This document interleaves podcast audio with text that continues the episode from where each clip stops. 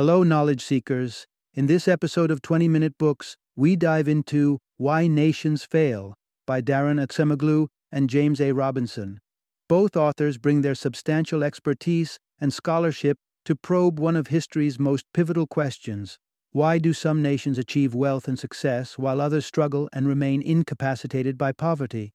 This book explores the intricate tapestry of political and economic institutions to unravel the threads that dictate a nation's trajectory towards prosperity or failure. Acemoglu, a respected professor of economics at MIT and recipient of the prestigious John Bates Clark Medal, often cited as a stepping stone to the Nobel Prize, combines forces with Robinson, a distinguished political scientist and economist with a professorship at Harvard. Robinson's extensive work in regions like Latin America and Africa anchors the book's insights in rich empirical research, solidifying his reputation as an authority on foreign aid and international development. Why Nations Fail is a compelling read for anyone fascinated by world politics, interested in the mechanisms of foreign aid, or seeking to understand the vast disparities that continue to define our global landscape. If you've pondered the complex roots of inequality or wondered what separates affluent states from those mired in endless cycles of poverty, this book offers a profound analysis that could reshape your understanding of wealth, power, and the potential roadmaps to a more balanced world. Join us on this enlightening journey to uncover the forces that shape the fates of nations.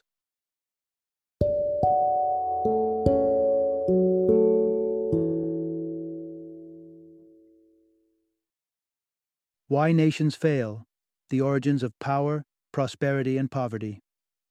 Introduction Unlock the secrets behind the rise and fall of nations.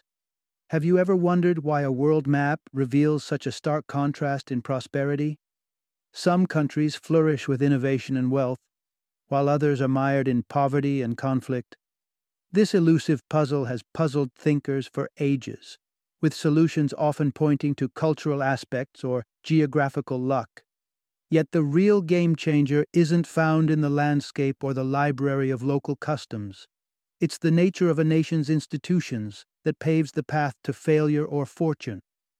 Through the pages of history, we find critical junctions where societies shape their destiny through the creation of institutions, the frameworks for how power is wielded and resources are distributed. These institutions are not simply buildings or laws, they are the beating heart of political and economic life. It's this institution building that sculpts a society's ability to harness or hinder human potential. Follow the narrative winding through these insights, and you'll uncover the blueprint that dictates whether a nation will thrive or wither away. Delve into the historical twists that defined global economies. Imagine the advent of the printing press and the waves of knowledge it could spread. But in the Ottoman Empire, it took centuries to take root. Why? Then leap across to Brazil, where the tug of war between unions and a military dictatorship unveils the power of collective action. Venture back to Western Europe as it reels from the Black Death's grim touch, only to find an unlikely seedbed for economic growth in its wake. These aren't mere anecdotes from the past, they're vital pieces to the larger puzzle, explaining the complex interplay of political maneuvers, economic strategies, and institutional evolution that have shaped our world's nations. Whether it's a reign of openness or oppression, progress or poverty, it's this nuanced historical tapestry that holds the answers to the burning questions of our time. So let's pull back the curtains of history and examine the deep roots that nourish or strangle a nation's chances at success. Part 1 Global inequality transcends climate, culture, and knowledge. Picture a town cleaved in two by an international border, Nogales. On one side, Nogales, Arizona basks in prosperity, while its Mexican counterpart, Nogales, Sonora, grapples with poverty. This is a riddle of disparity that stretches far beyond the arid lands of this twin city. Many have turned to the geography hypothesis to explain such economic chasms.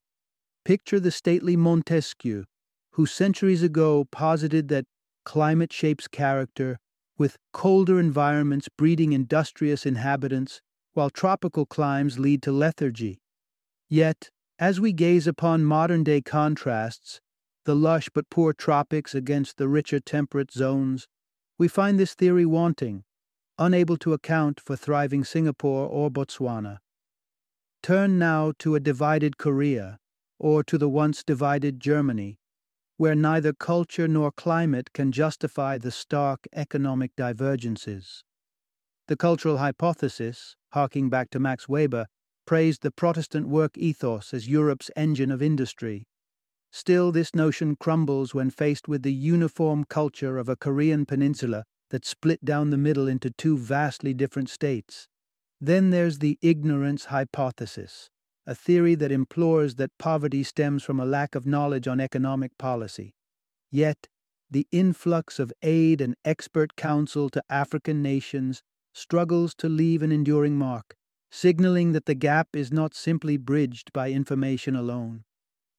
It appears that none of these theories, geographical, cultural, or educational, truly get to the heart of global inequality. As we peel away these inadequate explanations, we prepare to uncover a more persuasive argument, one that looks at the foundational structures of societies themselves. Part 2 Institutions hold the key to the economic fate of nations. Step away from the murky depths of convoluted theories and behold a crystal clear insight. A country's wealth is not written in its stars, but etched in the very fabric of its institutions. These are the true arbiters of economic destiny, the intricate web of laws, systems, and norms that guide the flow of wealth and power. Imagine nations as gardens where these institutions are either nurturing caretakers or oppressive overlords. They shape every aspect of economic life, from property rights to the robustness of public services, and decisively from the corridors of finance. In this complex terrain of rules and regulations, two distinct types of institutions emerge extractive and inclusive. Inclusive economic institutions are akin to fertile soil and abundant sunlight. They breed success by motivating everyone to plant their seeds of effort and innovation. You'll see this flourishing in places like South Korea and the United States, where laws protect intellectual property and sturdy financial and educational systems reward hard workers and pioneers. But contrast these with the extractive kind, the parasitic weeds that choke a society's potential, siphoning resources to fuel the opulence of a select few. Colonial Latin America and North Korea stand as stark reminders, where the sweat of many is funneled into the coffers of an elite class and where private enterprise is stifled under the weight of suppression. These economic institutions have their political counterparts, which can be equally nurturing or stifling. Inclusive political institutions are marked by pluralism, a sharing of power that reflects a vibrant spectrum of societal voices. They require centralization, a keystone that upholds the rule of law, ensuring that no single group overpowers the rest. But when political institutions lack this spread of power or central authority, they teeter towards the extractive kind, fostering a society rife with divides and battles for dominance. The beauty of inclusive political institutions lies in their ability to dismantle extractive economic policies, sowing the seeds for prosperity that is widely shared, thus enriching the lives of all citizens. These institutions, be they economic or political, are the master gardeners that determine whether a nation will bask in wealth or wither in poverty. Part 3 pivotal events can spark a chain reaction of institutional transformation. History's narrative is punctuated by singular moments that can alter the course of civilization. One such pivotal episode was the Black Death of the 1300s. This relentless plague ruthlessly carved its path along trade routes to Europe, claiming lives and leaving societal upheaval in its wake. The Black Death served as a grim harbinger for change, a critical juncture that sent ripple effects through the fabric of European society and set the stage for dramatic institutional metamorphosis. Before this catastrophe, Europe was held in the grip of feudalism. Kings parcelled out lands to lords, who reigned supreme over their peasants. These common folks, tethered to a relentless cycle of harvesting and hefty taxes, were kept in strict subordination, their fates decided by the whims of nobility. Yet, as the plague diminished populations, survivors found themselves in high demand, tipping the scales of power. Western European peasants, empowered by newly found leverage, began to clamor for reduced taxes and expanded rights. The pressure of demand helped crack the rigid feudal system, tilting it toward less extractive, more inclusive arrangements. Eastern Europe, in contrast, was a starkly different story. There, unorganized peasants could not muster the force to pry open the vice of feudal oppression. The outcome? Even more onerous demands and taxes, further feeding the extractive mechanisms that ensured their subjugation. This turning point, what we call institutional drift, illustrates how even closely related regions can veer onto divergent tracks given a strong enough push. A similar divergence occurred with the dawn of global trade and the colonization of the Americas. Again, not all European nations reaped the same rewards, causing some to stray further from the path of inclusivity, while others seized the opportunity to mold more equitable institutions. Through these events, these critical junctures, we witness the slow but inevitable drift of institutions over time, carrying nations along with them on currents leading to either shared prosperity or deepened inequality. What unfolds is a vivid illustration of how monumental events redirect the evolution of institutions, and with them, the destinies of nations. Part 4 England's Ascent to Power A Tale of Political Evolution and Economic Innovation. In the theatre of world history, England took centre stage as an early pioneer of industrialization. The country's leap into the industrial age during the 17th century is a fascinating study of political foresight intersecting with economic ambition. The question is why England, of all places? The answer lies wrapped in the embrace of time honored political traditions that favored inclusivity dating back centuries. It's a lineage of liberty that took a firm hold with the Magna Carta in 1215, but truly bloomed during the Glorious Revolution of 1688. That pivotal revolt marked a transfer of power, exchanging royal dominance for a strengthened, if nascent, democratic parliament. This change wasn't just symbolic, it was transformative. The members of parliament, though representing only landowning classes, shifted the economic landscape to favor the kind of broad engagement that ignites fires of productivity and prosperity.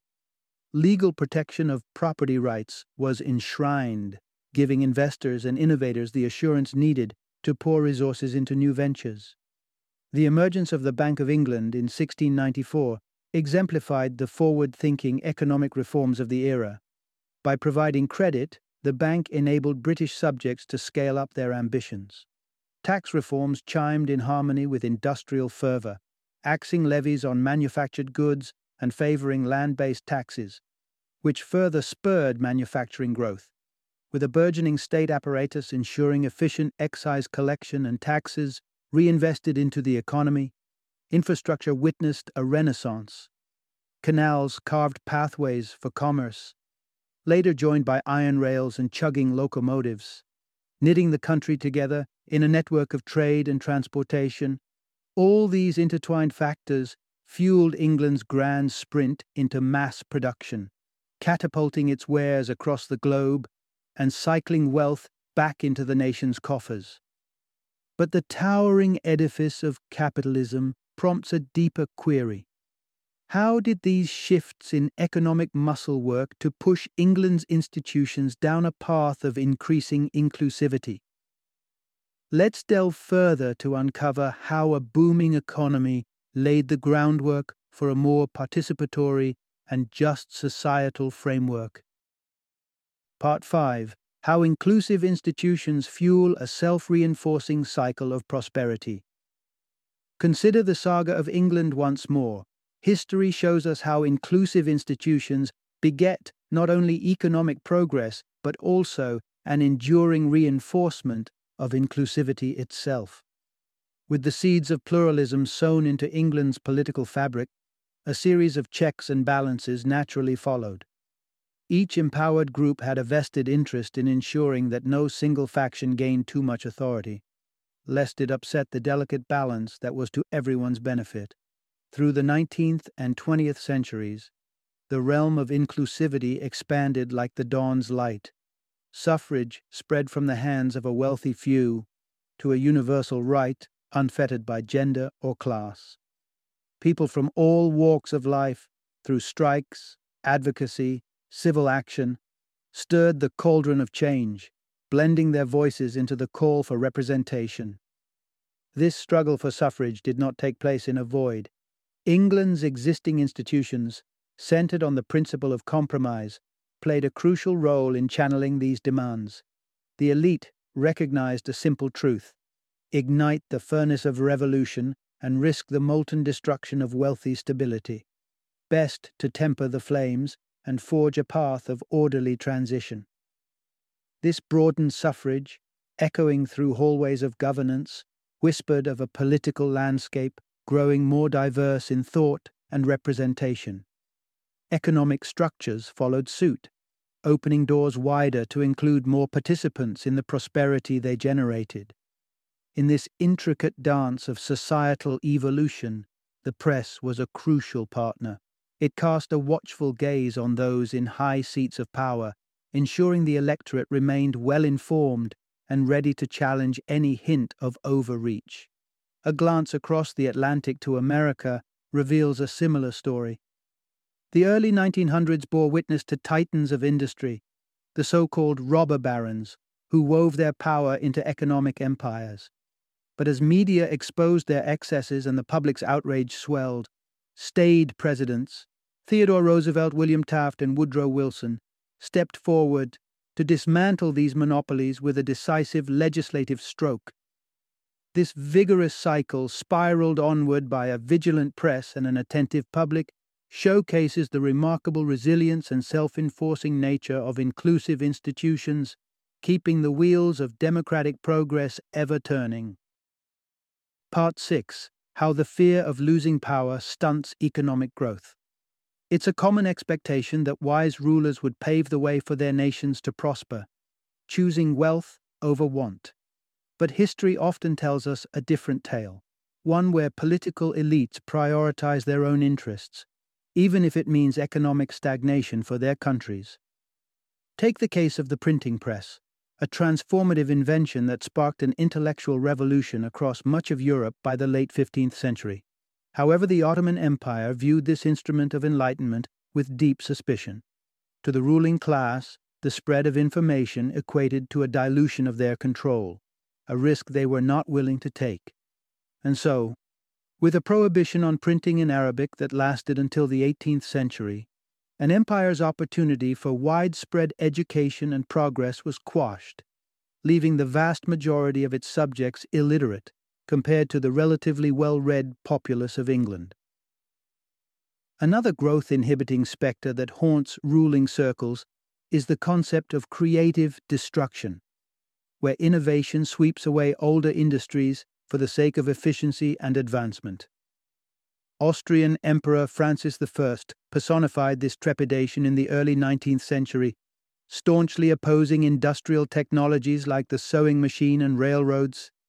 His unease was twofold fear of catalyzing a revolutionary spirit among the masses and concern that new industries would displace the established ones, causing loyal elite supporters to lose their economic and subsequently political footing. This resistance to the tide of the industrial era caused Austria to lag woefully behind. Even as the rest of the world embraced coal for iron production, the Austro Hungarian Empire clung to its charcoal, a poignant metaphor for a refusal to modernize.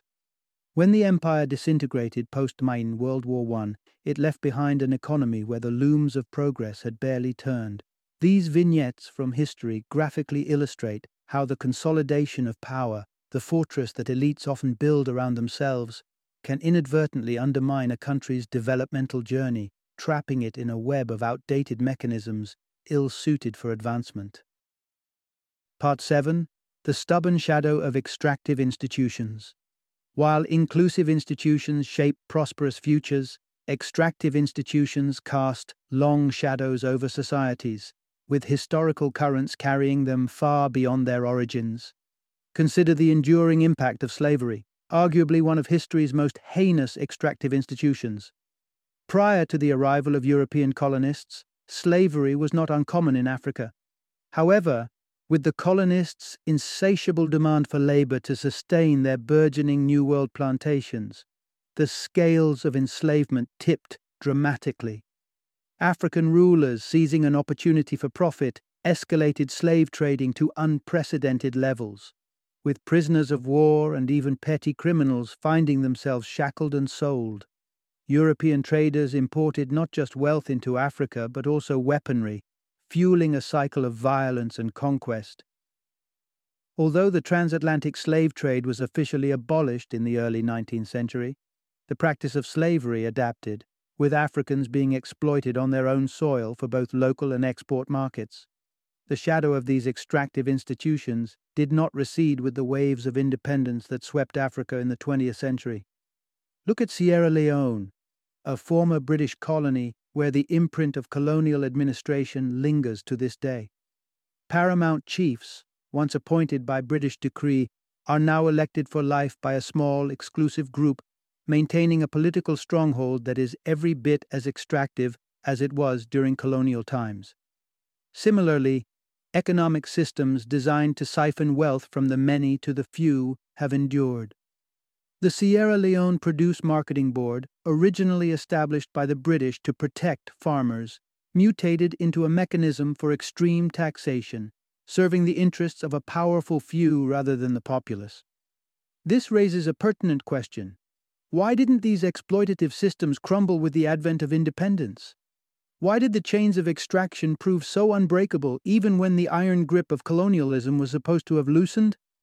In our search for answers, we must plunge into the complex interplay of power, culture, and the human propensity to uphold systems that, while disadvantaging many, benefit the few who hold the reins.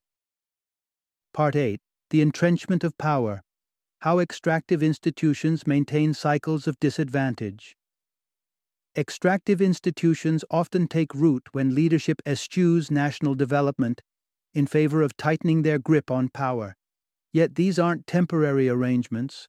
Rather, they become entrenched systems that perpetuate cycles of exclusion and impoverishment, often outlasting the regimes that created them. Consider the slave-holding states of the U.S. in the 19th century. A ruling class of white landowners reaped economic benefits from the enforced labor of enslaved black individuals who were systematically denied political and economic agency. The end of the Civil War and the abolishment of slavery in 1865 seemed to herald a new era as black men were granted suffrage. However, the entrenched elite were quick to contrive new methods of exploitation and disenfranchisement, such as introducing poll taxes and literacy tests, specifically designed to exclude black voters. The legacy of these extractive institutions was enshrined in the notorious Jim Crow laws. These regulations, institutionalized segregation, and perpetuated the cycle of economic extraction and political disempowerment among the black population. This phenomenon isn't unique to the United States.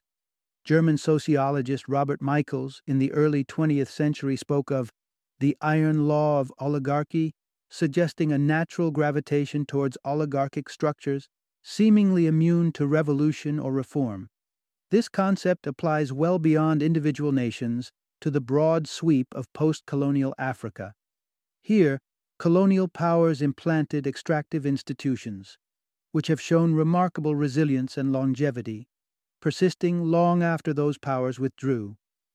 Those who ascend to the upper echelons of such systems are almost invariably drawn into the vortex of power consolidation. Sierra Leone's first president, Siaka Stevens, stands as a textbook example.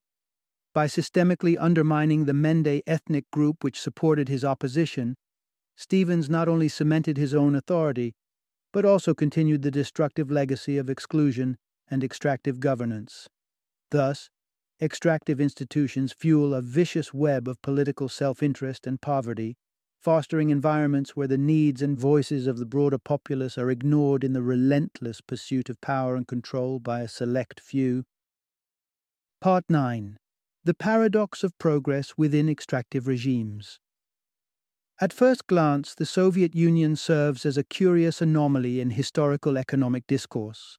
A nation decidedly characterized by extractive political and economic mechanisms, yet demonstrating bursts of impressive innovation and growth.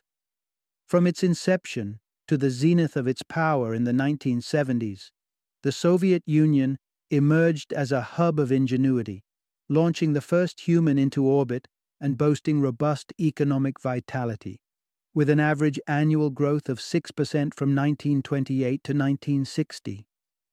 Central to this paradox was the untapped potential of the Soviet territories, lands where feudal systems had long stifled progress. The strategic migration of resources from the stagnant agricultural arena to the bustling industrial sphere sparked substantial growth, it was a surprise against the backdrop of extractive policies. Property rights were scarce, worker motivation was based on the threat of punishment, and all power was concentrated in the hands of a single party dictatorship. Still, the upward trajectory could not be sustained. After the initial economic jumpstart, growth options dwindled. The system, not designed to naturally foster innovation, hit a plateau. Why doesn't growth thrive under extractive conditions? The mechanisms these systems use to motivate labor, or more accurately, control it, are flawed. Governing elites endlessly tweak and tinker with the economy, but such interventions often lead to errors. Take the Soviet innovation bonuses of 1956, for instance. They attempted to encourage productivity, but the productivity measures were tied to a company's total wage bill. The result was a counterintuitive punishment for innovations that saved labor effectively dissuading the very progress they were meant to stimulate. Moreover, leaders under extractive systems tend to resist the disruptive force of creative destruction, where new technologies upend old industries. Innovation, while a source of growth, also threatens the elite's hegemony, presenting a risk they are typically unwilling to take. Lastly, extractive political landscapes are fertile grounds for power struggles. There's a tempting wealth that comes with absolute authority, and many vie for a taste of that power. Such internal battles can sow the seeds of instability and stunt any prospects for lasting growth. In summary, growth in extractive environments, while not impossible, often proves transient. The inherent limitations of these systems, averse as they are to change and innovation, ultimately chain economies to a ceiling they struggle to break. Part 10 Transforming Nations from Poverty to Prosperity A Challenging Yet Attainable Journey. Navigating the labyrinth of institutional change can seem a daunting task, yet history demonstrates that with determination, countries can shift from the shackles of extractive institutions to the liberating frameworks of inclusive governance enabling sustainable economic uplift? How can nations entrenched in cycles of poverty initiate their march toward greater prosperity? The essential lesson is this history does not dictate the future. Although patterns of institutional development often emerge from the wake of pivotal events, destiny is not etched in stone. Vicious cycles of poverty, like their virtuous counterparts, are not impervious to change.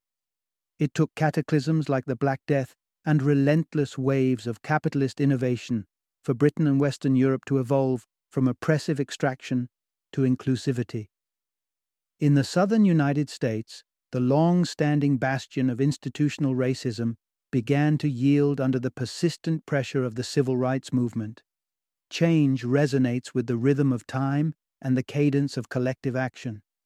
Moving forward, a guiding principle emerges nurture inclusive institutions across the globe for universal prosperity. It's clear that foreign aid alone cannot dismantle deeply rooted extractive systems. Instead, aid must be wielded with precision, empowering those marginalized from the dialogue of power to challenge the status quo. The story of Brazil shines as a beacon of hope.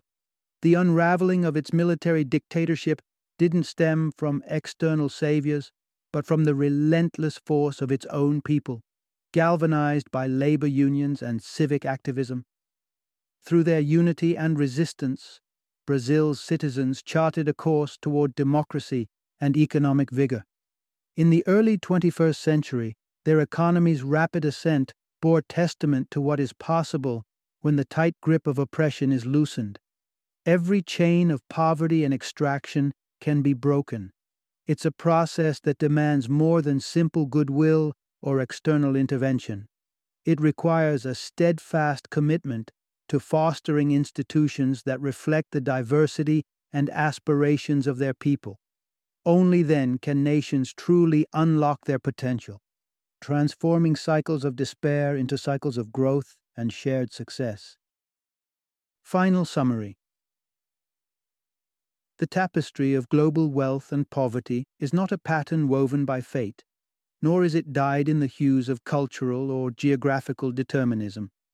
The linchpin lies within the very architecture of a country's institutions.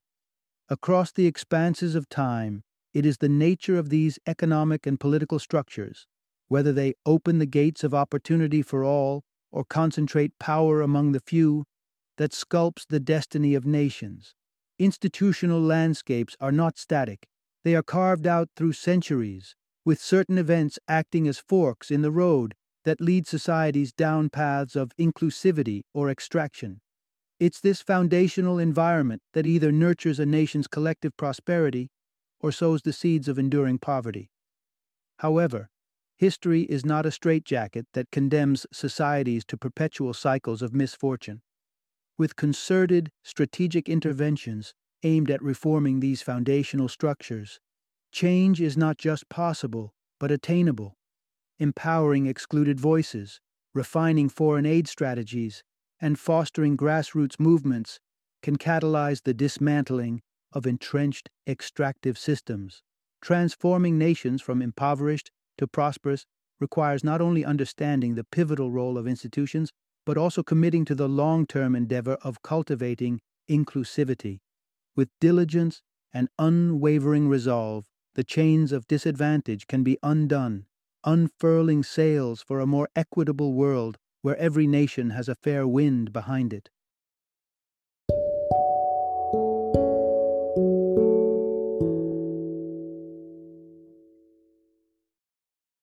Thank you for joining me today on this journey of learning and discovery as we explored the insights of another thought provoking book in our growing library of knowledge.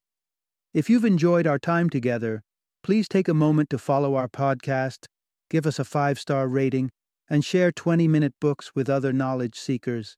Your support truly means a lot. Don't forget to join me again in the next episode, where we will delve into another enriching book. Until then, Happy reading and happy listening.